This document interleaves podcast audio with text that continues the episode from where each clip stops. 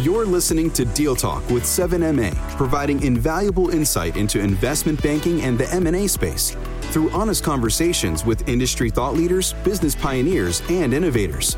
We'll pull back the curtain and give you the inside scoop on trends in our targeted industries and provide you the tools to better position your company in today's market.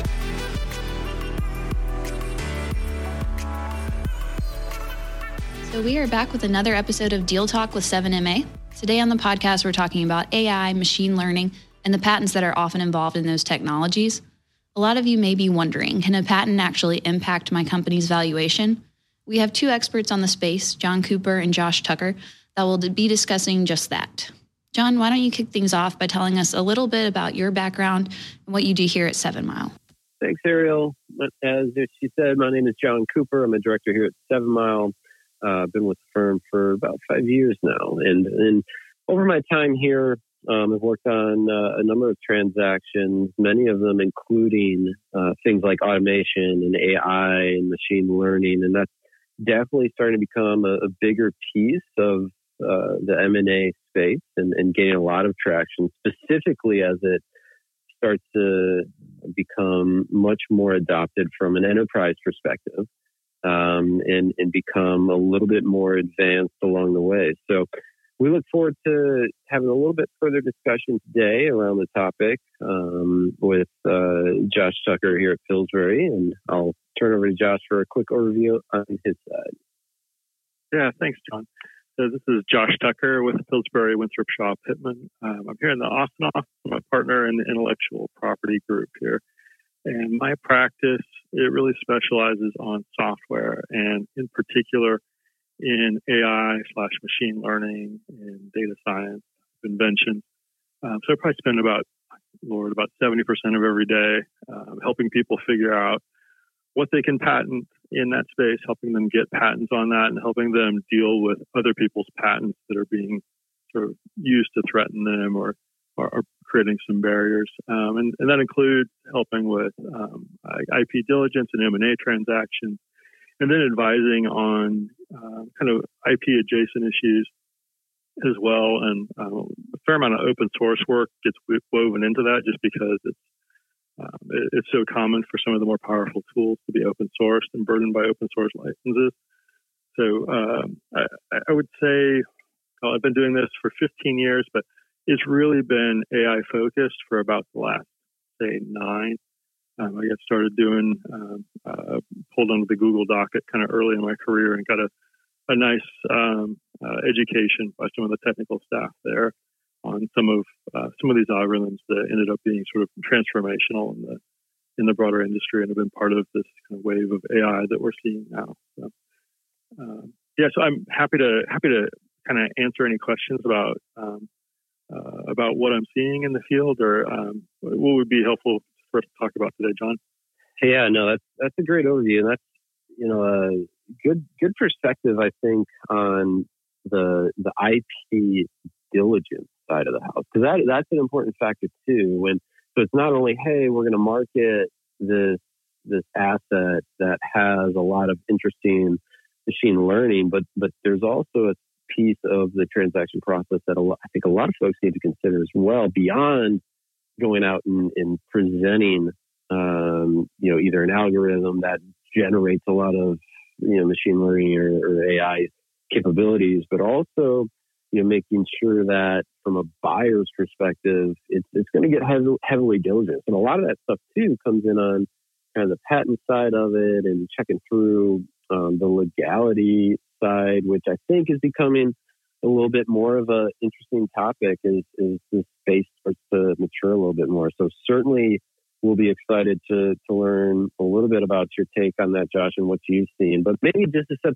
the table, let's kind of just for for table stakes start off with you know the the you know how we think about the space of, of machine learning and AI and, and kind of what that buzzword means in your frame of mind. I, th- I think that would be helpful. Yeah, no, buzzword's the right word. It's a it's a field rife with buzzwords that get bandied about uh, sometimes to drive valuation. And the terms machine learning and AI, to my mind, there's sort of a continuum between what we people would think of as just sort of high school level statistics and some of these newer, um, very large, very sort of large models that have truly emergent properties, um, like uh, large, deep neural networks and things like that. Um, so, like when you're out there evaluating companies and they say they have, they have AI or machine learning, my, like my experience is that doesn't tell me a lot about like how advanced the techniques they're using, um, just because like they are buzzwords that people will try and hang on to their product to drive valuation. Um, I, I, would say among the um, like among those in the field that are technically skilled, I, I, do think there's a little bit of a difference in sense between machine learning and AI, and I, I kind of think of machine learning as something of a species of AI, and then there's there are other categories that are a little bit less in fashion than machine learning, like some uh, some uh, symbolic approaches from like the dating back to the 70s and 80s that haven't had quite the resurgence. Um, and it, it is a broader field, but um, I, I, think machine learning accounts for where a lot of the heat is right now in terms of what's driving inventions and um, uh, transactions that I'm seeing. Yeah, that's. I'd say we see a similar thing. I'd say what is still, I think, unique about the space is we still see the need for a lot of human intervention, whether it's QA and, and refining or you know other aspects of you know a, a human driving the algorithm or, or perfecting or refining in ways that perhaps can't be done artificially yet and, and still trying to perfect that model. I think there's still a fair bit of that, um, at least from what, what we've seen across some of the board. Yeah, there's kind of a, a little bit of a scandal recently in the field where folks have been marketing their company as if it's machine learning driven or AI driven. And then folks get under the hood, and it's sort of like a Theranos situation where actually they've got a um, a back office in India that's actually doing doing the work exactly. of the model. yeah. and, and, like part of the diligence is just figuring out like what are you dealing with here? Like, is this like human intelligence or artificial intelligence really? Because you can't just look at the black box as inputs and outputs.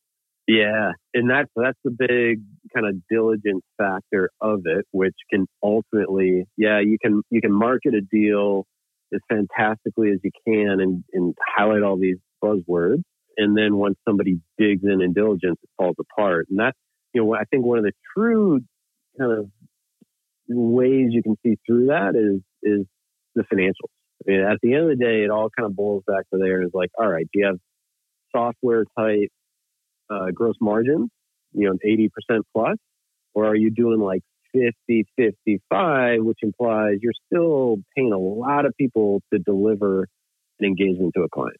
And, and I think that's a, a very clear tell, um, at least from the financial perspective, aside from looking at what might be on the you know technical side or other facets of it, and a, a quick check the box of hey, do we have this? yes or no?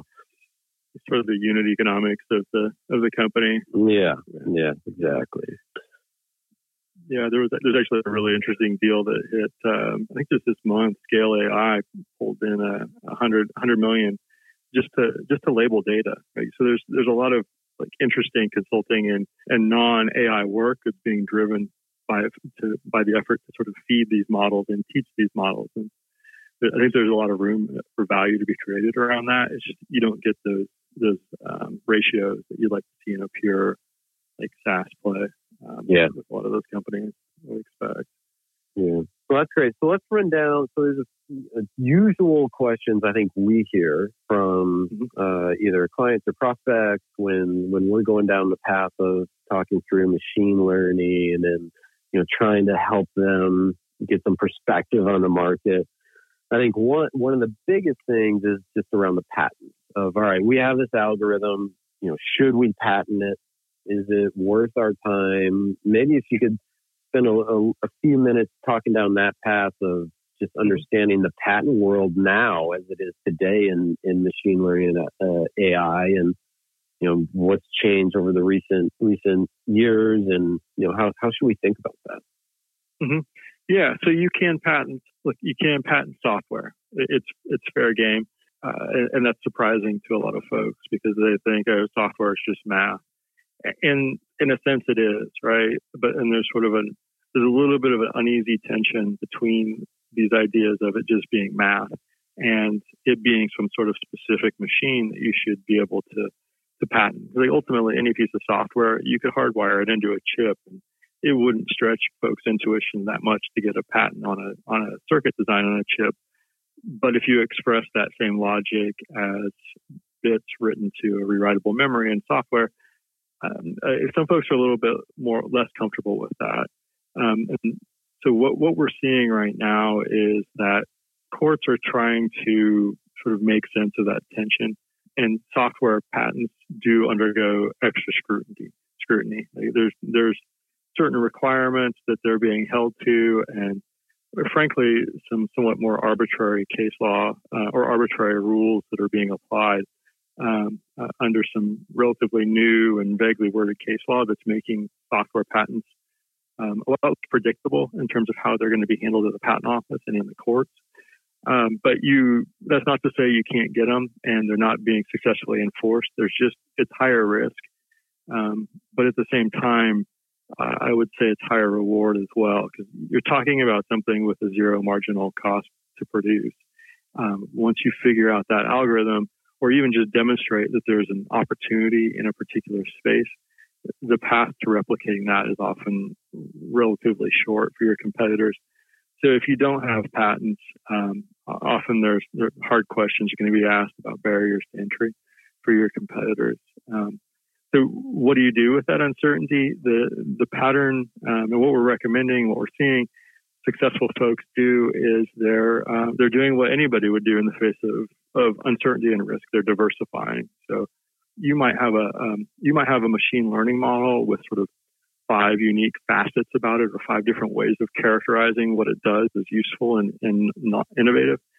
And maybe five years ago or 10 years ago, for some of this case law, we'd file a single patent. Well, now we're, we're getting it five, we're hitting it five different times with five different claim sets and potentially landing in front of five different examiners and diversifying our examiner risk and then when on the assertion side, um, you're also sort of diversifying your risk for landing in front of the wrong judge or just having the case law move against you. So it's still possible to do. It's becoming a more specialized practice. It's certainly a very interesting area from uh, on the case law side as well. Hmm. Yeah, that's in, uh, so. That is interesting. So when you talk about kind of the time frame of and the effort that this takes, you know, what what is so when when a you know company they think they've developed you know something that's unique use case, how do they go about that process? And so like, what's the time to do that? And you know, one of the things that's I think interesting and unique about this market is it it moves so fast that can they do it in a rapid enough time to you know, protect whatever they may have may have found that's useful. Yeah, no, that's a great point. So, in terms of timing, um, earlier is better. You don't have to implement the file, but you have to file for your application before, uh, before for most of the world, before you disclose it publicly or sell it. Um, and in the U.S., within a year when you disclose or um, or sell it. So, um, earlier is better, and the gold standard is filing your application before you talk about it outside the company. Um, in terms of the technology evolving, that's um, it's a really interesting issue because it's just it's it's amazing how fast it's moving, and it's amazing that the algorithms that we thought were say foundational and having a phase change say five years ago are being usurped and nobody talks about anymore. Um, so there's there are techniques we use to handle that. The bottom line is your patent attorney and uh, when they're writing their case, your case, you can't just name the algorithm, right? Like you can't just say, oh, this is a deep neural net. Like you have to go beyond that and describe what's happening under the hood because often while the algorithms evolve, kind of the primitives or the pieces that they're built from don't, and they're just being reconfigured. And so if you can describe those and claim those those sort of primitives that they're building these systems from, that often will carry forward into the next generation of algorithms. And so we're um, we're having some success with that approach um, and, and getting some patents out the door that say outlasting the uh, the flavor of the week type algorithm and carrying forward into into um, uh, newer approaches that that use the same primitive. Yeah, so it, it, but it is a it is a real problem um, in terms of timing. Also, it's it's probably worth noting like the time that an application sits in the patent office, it's not doing you much good while you're waiting for it to be examined. Um, it's not driving higher valuations as an issued patent for your company. The the one thing I'd add to that is that there are some new programs at the patent office that let us get an application issued amazingly fast. When I started my career uh, 15 years ago, it took about three or four years from when you filed your application before a patent examiner picks it up. So you're not getting a patent until four years after you file, and you might be on your like your B or C round. Um, now, under a new program, we can pay a, a fee to the patent office, uh, usually around two thousand dollars, and they'll pick it up in a few weeks or months. Um, I, uh, our current record is 106 days from filing an application to an issued patent. So we can start engineering um, your patent issuances around your funding rounds um, or if you're looking to drive an acquisition in the near future and you want to have that as a talking point with corporate development folks to, to argue for higher valuations, your patent attorney can help you with that now uh, with some of these new tools and ways that we, we weren't able to before. Yeah, that's that's a good point. And then in terms of you know, because I know you as we kind of started off the top of this discussion on is is doing diligence on the buyer side. How sophisticated do you find most buyers are when they're approaching these types of assets, or are they largely relying on someone such as yourself, and you know they're waiting on that real opinion? Mm-hmm. Um, you know, it's it's really it's a mix. It's all over the place. Um, but frankly, some of it's kind of a black box to us as well, in terms of what corporate development folks are are are thinking or, or VCs are thinking. Like my my intuition is that they often just have a matrix and they need to find a company to fill a box in that matrix. And uh, the the founders who had the intuition to to sort of build that feedstock for the for the industry a few years earlier are the ones that win. But I would say it really spans the it runs the whole gamut. Like some of these folks, they have in-house technical staff that are capable of evaluating it.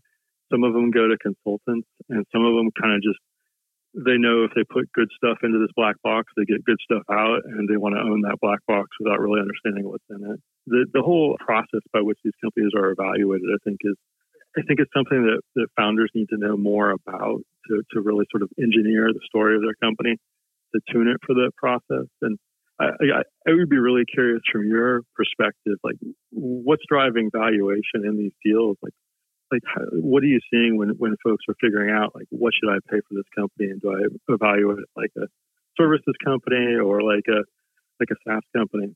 Yeah, the valuation perspective is, is probably one of the hardest answers to give. And the way we approach that conversation is, is we go down a, a couple of paths. One, you know, at the end of the day, the financials speak to what kind of business this is. So you can dig in pretty hard on the revenue line item and see, all right, does it, is there volatility there? Is it consistent? Is it consistently rising? Um, because that's going to kind of talk to the recurring revenue model and, and how you engage with your clients. And then you're going to look at gross margin and say, all right, are they traditional software type gross margins? Is it 70, 80% plus? And are they really leveraging a well built out ability to scale cloud solution? Um, not not an on-premise solution, but but a cloud solution that's that's scalable, rather than a hey, this is heavily services. So you know, it's it's going to blend that that software margin. While yes, you probably are selling some some licensing and but it's it's going to get blended down by the people that are are working on either highly customizable or, or integration work you know is, is going to speak to a little bit less ability to scale that platform. So you want that single code source that's easy to to put in not a lot of hands to to get involved in uh, making sure it works right. So that's a big big telling sign. And then you're going to dig into kind of the cash flows. So you know, those those are a lot of you know things on the business side of stuff, uh, which is going to help drive obviously the better all those metrics, the more visibility, the client adoption, um, having large enterprise accounts using that technology are all important things. So, so those are all kind of ideal situations. And the other really important thing that we see a lot from the financial sponsors to say, all right, is this real or not, is looking at the revenue growth. And for them, I think a lot of them, if you're sub 10 in revenue, a lot of them want to see 50% plus continuous year over year growth because them, that's going to help the cash flow story. It's going to help speak to the adaptability in the market and all that sort of good stuff. And then you've got like this big intangible of, all right, those are my financials, but how does this buyer value my asset and what I've built? And that's the big unknown. That's, that's the hardest piece to really define. Um, other than that, yeah, we can point to software multiples being in the mid single digits, you know, times revenue. Um, you know, depending on the scale of, of the business, and it, it can definitely scoot higher. And then it's all right, values in the eye of the beholder of what this can do to your existing platform and your existing clients and how this can expand and that's a, that's a conversation where it's like, okay, there's there's been approaches where people take you know dollars per data scientist or PhDs and try and back into math that way. There's there's obviously the big cross sell type of math that can be done um, when it gets pro formed out through through a buyer's P and L and what that looks like. Um, but it's it's a it's a hard question. I mean, I think in general, um, you you see multiples for for the software business trading in the mid to high single digits of uh, times revenue, and and definitely scooting higher. Um, and and that's for companies doing over probably over ten. That's kind of like the tipping point. Uh, a good gating metric is, is to be like, all right, are we north of 10 million of revenue? we're going to step up into a bigger echelon because that implies greater market adoption. It's a scalable uh, infrastructure, and, and we're cash flow positive. All those nice things of a mature business. So there's two types of it. It's it's hard to kind of get, um, which you know it definitely gets done on the venture side of hey, there's this vision and there's this um, you know unicorn type valuation out there. Definitely gets done, but a majority of the ones you you know you don't hear about the headlines are definitely coming back down into reality of those metrics, and that's how I think a lot of the, a lot of these uh, you know corp dev and, and a lot of the you know the corporate development and, and a lot of the uh, M and A discussions are being had in in that environment. So you know definitely not to say hey it's not out there, but it's it's an argument that needs to be made strategically. And do do those sort of strategic um, valuation mechanisms in contrast to the more formulaic ones. Are they playing a bigger role in AI companies than you're seeing in, say, other other types of, of software focused companies, or is it is it kind of consistent across the board and typical of what you'd see in the broader industry? I think it's pretty consistent. To go back to the point on the rapid evolution of the space, that's an important one because so we we did a deal. Um, I think it was two years ago now. We sold Next IT, which was a conversational AI chatbot platform. So they had big financial institutions using their platform. They had uh, travel and entertainment market, so a lot of airlines use their solution. And it was they had long-standing patents, like back in the I think early 2000s of neural networks and conversational AI and how you know, you don't get caught down the rabbit hole, but the conversation come back up and then go down another route. And they had all that sort of stuff. Now, what happened was over, you know, they, they were one of the first to pioneer that space and they did a fantastic job of doing it. But at the same time, what happened was, you know, Microsoft started developing their AI. Salesforce got Einstein. IBM has Watson. They all started joining in on that conversational AI piece, and it, it made it hard decision for those types of firms to say, well, we've already invested internally, we're well along the way. I I don't think this is the right path for us. Whereas we found a buyer in Verint who was like, hey, we like this solution. We can leverage it across a lot of our organization and into our client base. And that's going to be meaningful for us to own this. And so for, you know, so it's, you got to think about the buyer buckets. I think that's most important, you know, when you think about an advisor and what they can strategically think through for the clients of, hey, is it is it just that I'm software and we're just going to go to software companies, or are they intelligent enough to say, hey, this is how the space works. These are the options for your buyer universe. This is how we think about the different buckets, and this is how we're going to present the opportunity to the different buckets. And I think that's the conversation that needs to be had across, you know, whether it's a software or something that's a little bit more out of the box that would still value it. Now, you know, it, it may not be like this unicorn type thing, or it could be, but it's a it's at least a conversation that needs to be had amongst you know a, a broader universe. So it's it's definitely an interesting interesting conversation, and and, and to that point is you know the, the speed at which you know you have something valuable and wanting to go market that in an acquisition or a capital raise or whatever, I'd say it's more imperative to to be timely now than than it's ever been of because a lot of dollars are being spent figuring this space out. So I think to your point earlier of hey, having a good patent attorney, having somebody who knows the channel and somebody that can guide you through that quickly and get that secure and push out and market it um, on a on a pretty rapid basis is is pretty important these days. I'm running a little bit long, but really curious. Like when should when should a company start talking with with someone with some expertise in this space like oh like is it is this something that it's easier for you if they if they show up a few years in advance or when do they start that conversation because it sounds like there's an opportunity to kind of engineer the story of your company with an eye towards like a liquidity event and it being well received in, in yeah. that in that environment yeah absolutely I, I think it's it's always a good idea to have relationships and have that continual I guess, sounding board to, to say, hey, where are things at? Have somebody that's knowledgeable in the market that you can speak to, um, and and just build that relationship. I hope there's others out there that take the approach we do in that, hey, we're not transaction mercenaries. We're not going to just fly in whenever you want to do a deal, but we'll help you think about those things.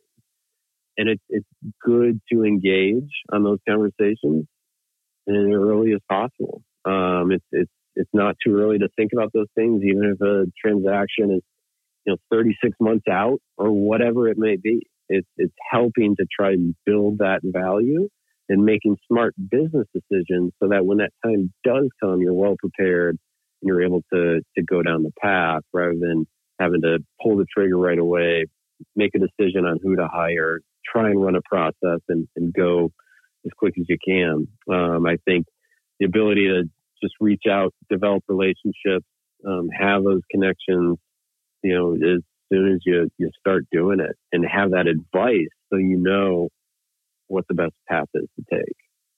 Never, never too early to start that. John, this has been fascinating for me. I um, a lot of what I do is trying to engineer tools for folks like you to argue for a high valuation because, frankly, uh, most of my emerging company clients they're not going to sue somebody on their patents they're going to the primary way they're going to benefit from them is um, someone like you arguing for a high valuation in a in a liquidity event or a funding round. It's extremely valuable for for me to hear your insights on it. I really appreciate you um, inviting me on to, to talk with you about this. Yeah, we appreciate your time too. I mean, it's one of the big big pieces of this is and questions we get asked frequently is, hey, what's the legal ramification? What's the legal side of this patent? Is it is it valuable and how do we go through this process? What do we need to do? And um, that's that's a it's it's the front of a lot of folks' minds. Um, so it's it's been great to connect. I definitely appreciate the time, and uh, we we look forward to seeing some more deals soon. Thank you both for your time. Um, I know we've talked through a lot today, so if you have any follow up questions, uh, there will be contact information for Josh and John on the Seven Mile website where you can find this episode of the podcast um, so that you're welcome to reach out to them with any follow up questions. If you take anything away from today, I think what you've probably realized is that it takes a village. Um, so start early with that planning process and be sure that you're putting the right people in place that can help you strategically think through some of these decisions um, and game plan rather than having to be reactive on the back end. So Pillsbury and Seven Mile are definitely here, and we look forward to hearing some questions that come out of this. Thank you. Thank you for joining us on this episode of Deal Talk with 7MA.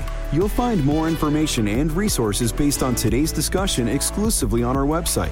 If you're looking to dive deeper into today's topics, head to 7mileadvisors.com to speak to one of our bankers today. That's the number 7, M I L E A D V I S O R S.com. 7M Securities does not make any investment recommendation for any company or security that was discussed, nor does the firm offer any tax advice. Consult your tax advisor for any tax matter that might apply to you or your business.